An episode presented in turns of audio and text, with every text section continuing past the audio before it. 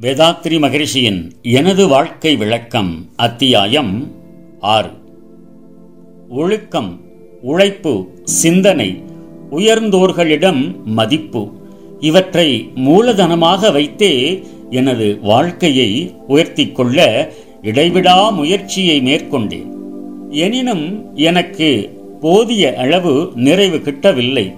அடுத்தடுத்து சிக்கல்கள் ஏதேனும் உருவாகும். அதை சமாளித்து வெற்றி பெறுவதற்குள் மீண்டும் வேறு சிக்கல் கிளம்பும். மனித வாழ்வே சிக்கலுடையதுதான். அறிவாளி மூடன் செல்வந்தன் ஏழை வலியவன் எளியவன் படித்தவன் படிக்காதவன் இளைஞன் முதியவன் இல்லறத்தான் துறவரத்தான் ஆண் பெண் எவரென்றாலும் என்ன? வாழ்க்கை பொறுப்பை ஏற்றுக்கொண்ட ஒவ்வொருவரும் ஏதோ ஒன்று அல்லது பல சிக்கல்களுக்குள்ளாகி தவித்துக் கொண்டுதான் வாழ்வை நடத்துகின்றனர். நடத்த வேண்டும். சமுதாய சூழ்நிலை அமைப்புதான் வாழ்க்கை சிக்கலுக்கு முதல் காரணம். அந்த சமுதாய அமைப்பு என்ற வலுவுள்ள சக்கரத்தின் சுழலில் ஒவ்வொரு மனிதனும் அவன் பொறுப்புணர்ச்சியின் அளவிற்கு அமுக்கப் பெற்று தவித்துக்கொண்டே வாழ்ந்து வருகின்றான். நான் மட்டும் என்ன விதிவிலக்கா? சிக்கலை களைந்து வாழ்வில் முன்னேற்றமடைந்து அமைதியும் மகிழ்ச்சியும் நிறைந்த வாழ்வை அடைய வேண்டும் என நான் விரும்பினேன்.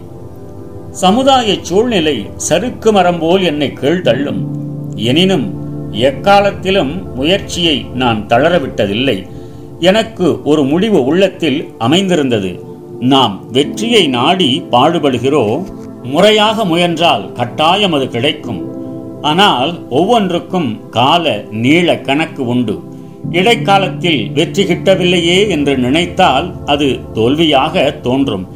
எனவே வெற்றி கிட்டும் வரை முயற்சி உழைப்பு சிந்தனை ஒழுக்கம் இவற்றை கொண்டு பாடுபட வேண்டும் என்ற முடிவு என்னிடம் அசைக்க முடியாததாக இருந்தது.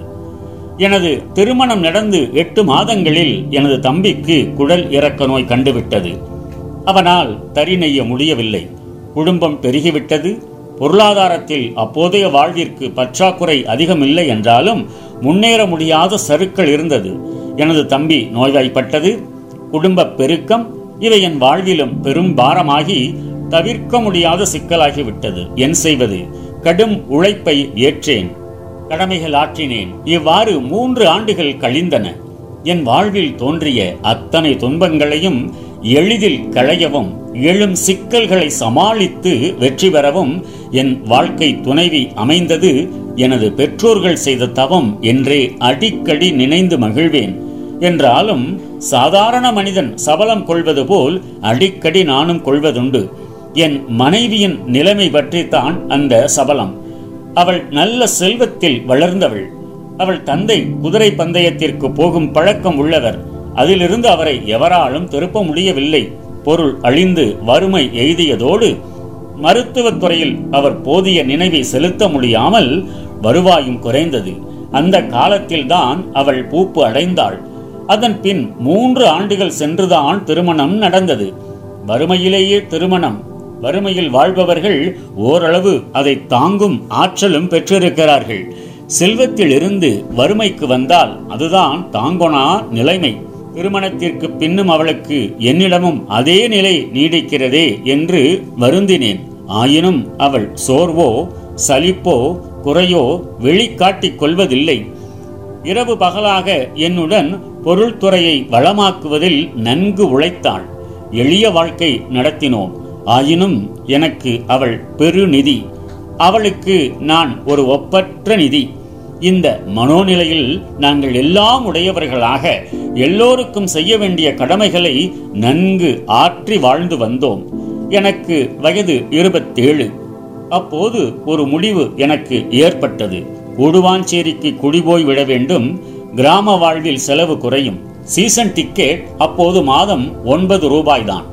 அதற்கு கூடுவாஞ்சேரியிலிருந்து இரண்டு படி பால் வாங்கி வந்து சென்னையில் எந்த ஓட்டலில் ஆகிலும் கொடுத்து விட்டால் ரூபாய் பதினைந்து கிடைக்கும். அதனால் ரயில் வண்டி செலவும் தள்ளி போகும் என்று ஒரு நினைவு தோன்றியது.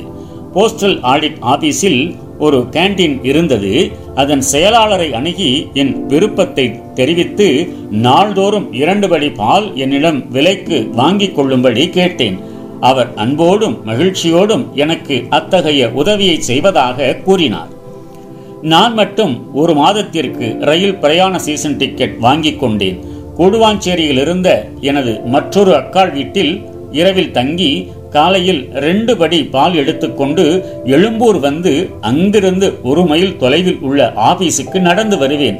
என் கணக்குப்படி நாள்தோறும் எட்டு அணா கிடைத்தது. பால் நன்றாக இருப்பதையும் கூடுவாஞ்சேரி பாலில் போட்ட காப்பி மிகவும் சுவையாக இருப்பதையும் கண்டு மேலும் நான்கு படி ஆர்டர் கொடுத்தார்கள். அடுத்த மாதம் எனது குடும்பத்தை கூடுவாஞ்சேரிக்கு அழைத்து வந்துவிட்டேன். மாதம் ரூபாய் ஒன்னரைக்கு ஒரு முழு வீடு வாடகைக்கு கிடைத்தது. பலவிடங்களில் ஓட்டைகள் என்றாலும் அதுவே எங்களுக்கு அச்சமயம் மேலாக இருந்தது. மாதம் ரூபாய் ஐம்பது வீதம் பால் விற்பதில் கிடைத்தது. அப்போது எனக்கு எதிர்பாராத நல்ல வாய்ப்பு ஒன்று ஆபீஸில் உருவாகியது.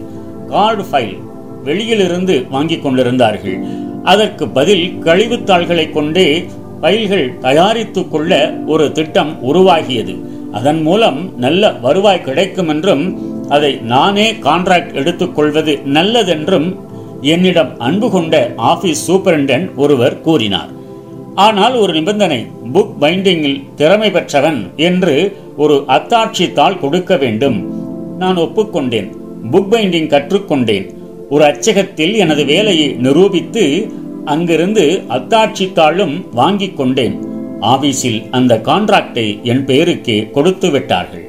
கழிவுத்தாள்கள் அட்டைகள் இவற்றை ஆபீஸிலிருந்து கூடுவாஞ்சேரிக்கு நாள்தோறும் எடுத்து கொண்டு வந்து சேர்ப்பேன். எனது துணைவி அவற்றை ஒழுங்காக அடுக்கி தைத்து வைப்பாள். நான் இரவில் வந்தபின் வச்சுரம் பூசி அட்டைக்கு வண்ணத்தால் ஒட்டி கோப்புகளாக செய்வோம். இவ்வாறு வருடம் ஒன்றுக்கு ஆயிரத்தி ஐநூறு அல்லது இரண்டாயிரம் ஃபைல்கள் தயாராகும்.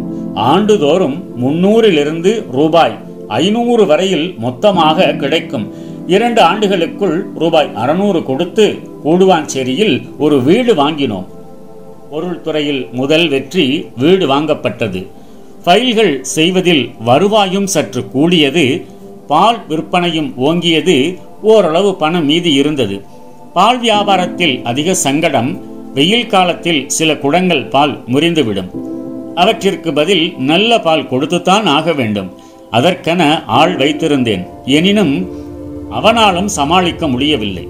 அந்த வியாபாரத்தை நிறுத்திவிட எண்ணினேன். அப்போது நாள் ஒன்றுக்கு ரூபாய் இருபத்தி ஐந்து பால் மூலம் லாப வரவு இருந்தது.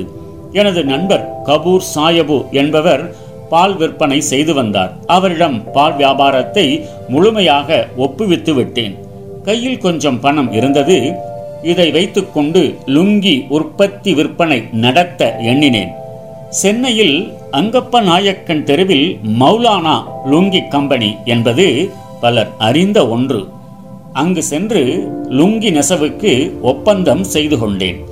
எனக்கு ஞாயிற்றுக்கிழமைதான் துணி பார்வைக்கு ஏற்பாடு செய்ய வேண்டுமென கேட்டுக்கொண்டேன். அப்படியே ஒப்புக்கொண்டார்கள்.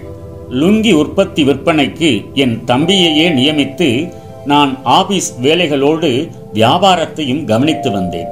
நாளுக்கு நாள் பொருள் துறையில் முன்னேற்றம் கண்டேன். ஆயினும் உயிர் தெய்வம் என்ற இரண்டை பற்றி அறியாது திகைத்தேன். சிந்தனை மிகுந்தது சிந்தனை மிகுந்து ஒரு நம்பிக்கை ஒளி வீசியது. எனக்கு என் ஆசான் எஸ். கிருஷ்ணாராவ் விளக்கி வைத்த பஞ்சபூத தத்துவம் வர வர மிக தெளிவாக விளங்கியது. ஒரு நாள் இரவு மணி மூன்று இருக்கும் விழித்துக் கொண்டேன். சிந்தனை மிகுந்தது. ஒரு முடிவு தோன்றியது.